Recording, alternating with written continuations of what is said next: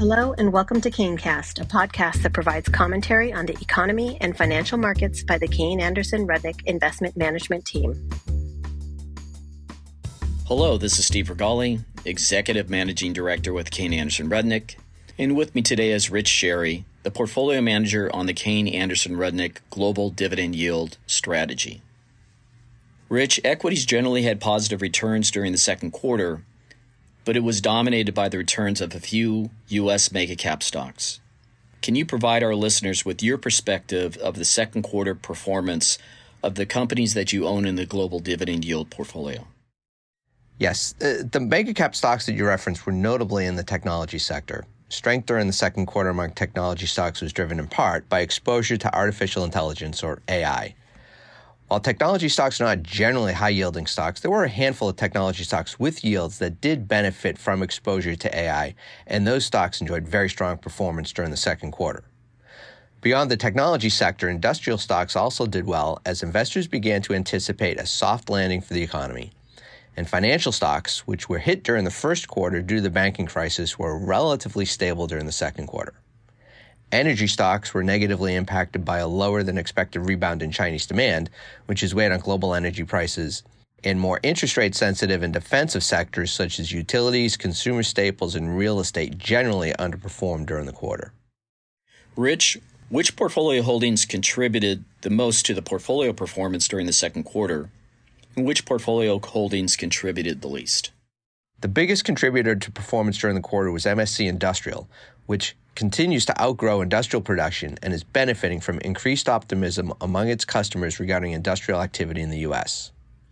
Tokio Marine continues to generate excess capital, which it is returning to shareholders.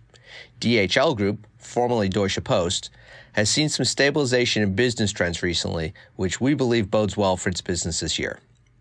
Patterson Companies is seeing strong results from its software offerings to vets and dental offices, which is contributing to market share gains and higher margins.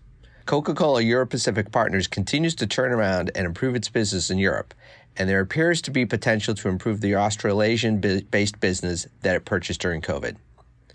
The biggest detractors were AbbVie, where uncertainty regarding the impact of generic Humira on the company's results this year have weighed on shares recently.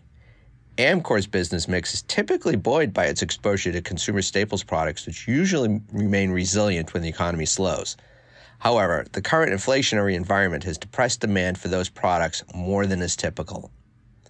Bank of Hawaii remains caught up in the negativity surrounding banks.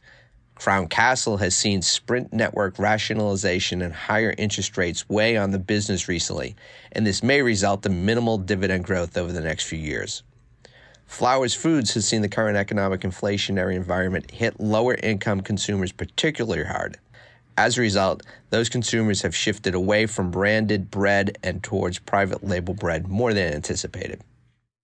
Rich, as we turn our focus and attention to the second half of 2023, what are the key considerations you are evaluating from a portfolio perspective? A key consideration remains making sure that the issues related to U.S. banks remain only an earnings issue and not a capital issue for the banks and insurance stocks that we own. Indications so far are that this will mostly be an earnings issue and will not have an impact on the ability of the companies that we own to maintain their current dividend. Beyond that, we also remain focused on whether we are going to have a hard or soft landing in terms of any potential recession, as well as the impact of higher interest rates. Given indications of lower inflation and a potential soft landing, we want to make sure we're exposed to businesses that benefit from a pickup in economic activity. In terms of higher interest rates, we're cognizant that higher interest rates can sometimes be negative for higher yielding stocks.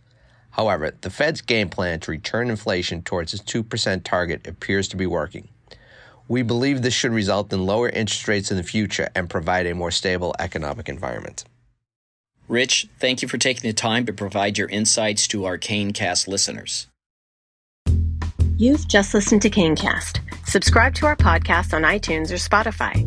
For more of our investing insights, head over to our website, www.kayne.com. KayneCast is the official podcast series of Kayne Anderson Rudnick Investment Management, KAR. This material is provided as a matter of general information and is not intended to be relied upon as a forecast or research.